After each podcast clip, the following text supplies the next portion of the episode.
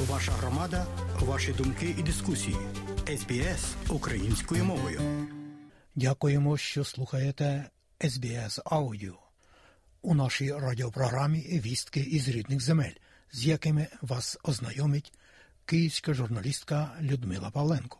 У секторі Гази загинула українка. Це підтвердив суспільному мовленню керівник відділення Посольства України при Палестинській національній адміністрації Максим Тьокін. Це перша підтверджена загибель громадянки України на території Анклаву. Раніше про загибель українки в секторі Гази повідомляв надзвичайний і повноважний посол України в державі Ізраїль Євген Корнійчук. Він також розповів, що внаслідок атаки Хамасу на Ізраїль загинули 18 українців. Зростає кількість українців, які планують евакуюватися із сектору Гази. Про це поінформував уповноважений Верховної Ради України з прав людини Дмитро Лубінець, який відвідав Єгипет. За його словами, єгипетська влада запевнила, що евакуація громадян України буде у пріоритеті. Напевно, що саме головний меседж, який ми почули, е, це те, що евакуація громадян України буде в пріоритеті у єгипетської влади.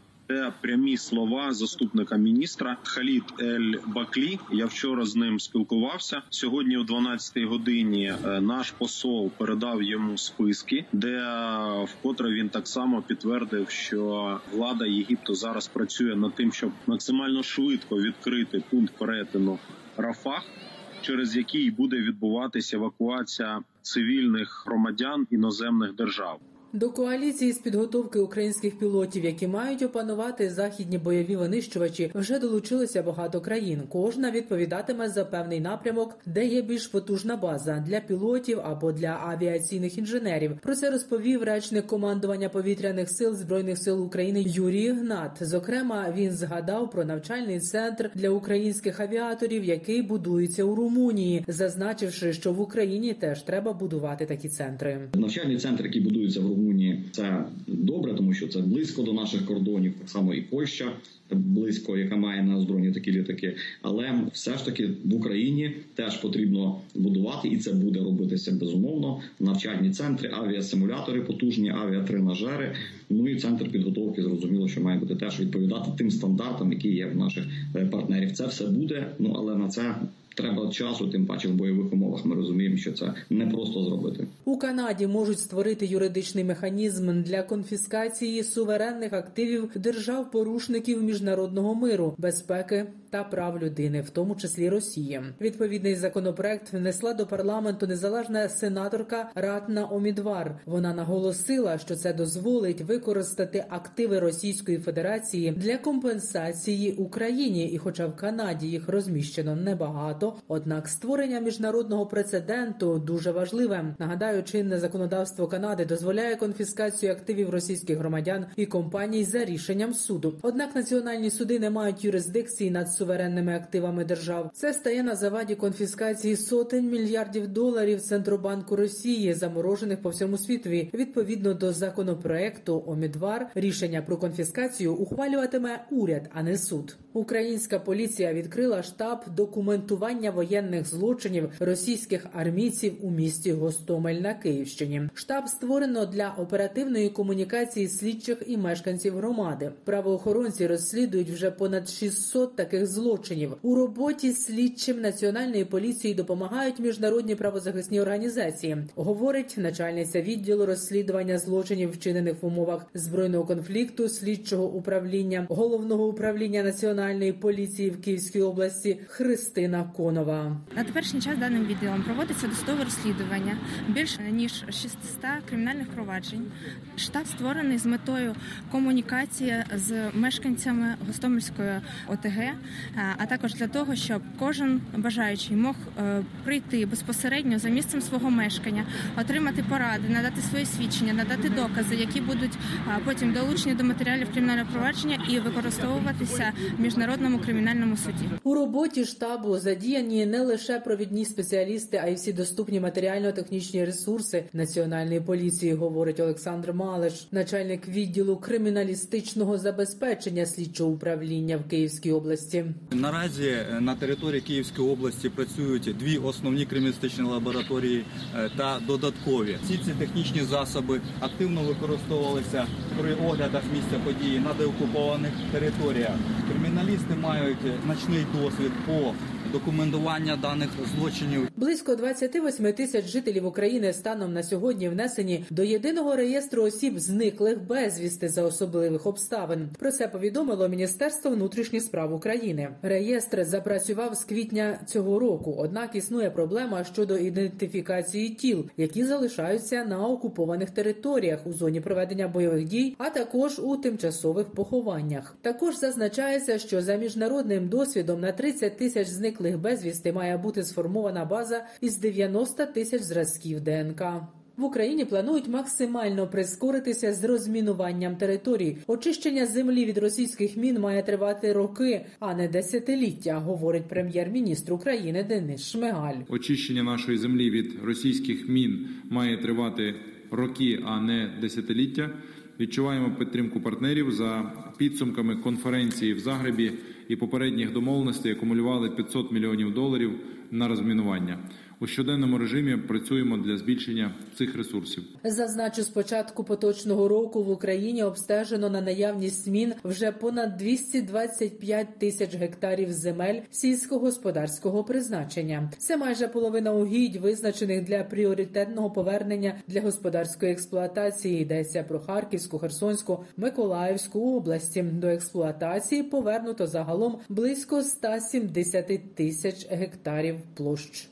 В Україні вже зібрано біля 54 мільйонів тонн збіжжя, і жнива наразі тривають. На полях ще є як мінімум 20 мільйонів тонн, найбільше кукурудзи. Про це повідомив народний депутат та член комітету Верховної Ради України з питань аграрної та земельної політики Дмитро Соломчук. Урожай цього року більший від прогнозованого, однак озимих українські аграрії засіють на 20% менше ніж минулого року. Вважають цей рік більший ніж відпрогнозовано. Це через те, що в принципі в Херсонській Харківській області аграрії самі багато розмінували. Там в них пройшла весняна посівна. Плюс ну були хороші в принципі погодні умови. У порівнянні з минулим роком буде більший.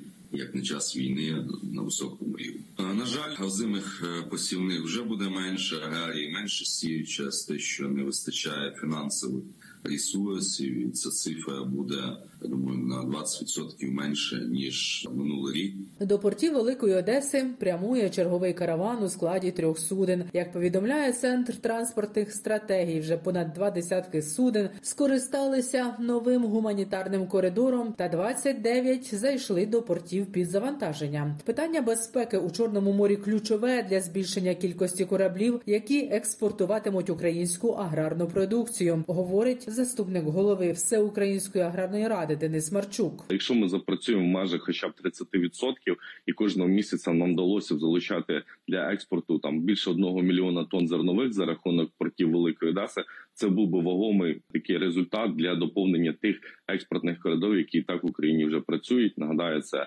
річкові порти і сухопутні маршрути через західні наші кордони. Верховна Рада України ухвалила в першому читанні законопроект, який забороняє на території України діяльність релігійних організацій, пов'язаних з Росією. Зокрема, йдеться про українську православну церкву підконтрольну московському патріархату. Щоб внести правки до законопроекту, депутати мають 14 днів. Розповіла суспільному мовленню народна депутатка від слуги народу Євгенія Кравчук. За її словами, законопроект передбачає судову процедуру для вирішення спірних питань.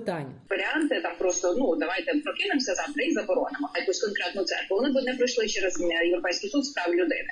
Мають бути критерії, і ці критерії якраз визначаються під час експертизи, тобто має бути доказаний зв'язок релігійної організації із країною агресором, що вона саме управляється в країни агресора, і навіть е, дається можливість е, виправити. Є можливість у московського патріархату відмовитися так від цього зв'язку канонічного. Але ж якщо не відмовляється, тоді ДЕС це відповідна служба може йти до суду і позиватися після рішення суду. Таку релігійну організацію фактично припиняється її діяльність. Це процедура доволі тривала. Ухвалений законопроект не означає вже кінця московської церкви в Україні. Це лише початок кінця, бо судовий процес дуже тривала процедура. А сам законопроект не вирішує майнових питань. Розповів народний депутат від фракції Європейська Солідарність Володимир В'ятрович. Церква втрачає можливість реєстрації в Україні. Вона не може бути як юридична особа. Очевидно, що вона тоді не може бути власником якогось майна, і очевидно, що це майно, яке залишається в громаді, має бути передано разом з громадою до цієї церкви, яку вирішить перейти власне громада. Хоча ми вже зараз є окремі дуже завзяті російські попи починають реєструвати церкви на різного роду ПП, ФОПи, ТЗОВ. Позбавляючи громаду власне храму, яка який був збудований за ресурси громади, і це ще одне питання, яке очевидно нам доведеться вирішувати. Нагадаю, минулого року, 1 грудня, президент Володимир Зеленський заявив, що Рада національної безпеки і оборони України доручила уряду внести на розгляд парламенту законопроект щодо унеможливлення діяльності в Україні афілійованих з центрами впливу у Росії релігійних організацій. Цьому рішенню передували контррозвідувальні заходи Служби безпеки України у культових спорудах на територіях монастирів та єпархії Української православної церкви Московського патріархату. В ході цих заходів було виявлено про російську літературу, документи, які підтверджують наявність російського громадянства у керівництва низки єпархіальних структур, антиукраїнську діяльність служителів. 19 січня цього року у парламенті України було зареєстровано урядовий проєкт закону, яким передбачено унеможливлення діяльності в Україні релігійних організацій, керівний центр яких знаходиться за межами України в державі, яка здійснює збройну агресію проти української держави. У лютому 2024 року в український прокат виходить сімейна стрічка Смак свободи, присвячена Ользі Франко, дослідниці старовинної української кухні, авторці книжки Перша українська загальнопрактична кухня та дружині сина Івана Франка Петра. Ідея стрічки показати кулінарні традиції України. Роль Ольги Франко втілила актриса Ірма Вітовська. Грає у фільмі і співачка Джамала. У фільмі Смак свободи, крім Джамали та Ірми Вітовської, також знялися Рима Дзюбіна, Костянтин Темляк, Томаш Собчак. Видавництво Книголав провело другу хвилю дослідження українського книжкового ринку, і з'ясувалося, що під час повномасштабної війни українці почали більше читати. 17% зізналися, що читають книги щодня, тоді як до війни таких було лише 8%. Причому активніше почала читати молодь. За даними дослідження, українці найчастіше читають друковані книги. Таке дозвілля практикують люди із середньою спеціальною та вищою освітами. 34% опитаних вказали, що протягом року купили від однієї до 12 книжок. Людмила Павленко із Києва для SBS Аудіо.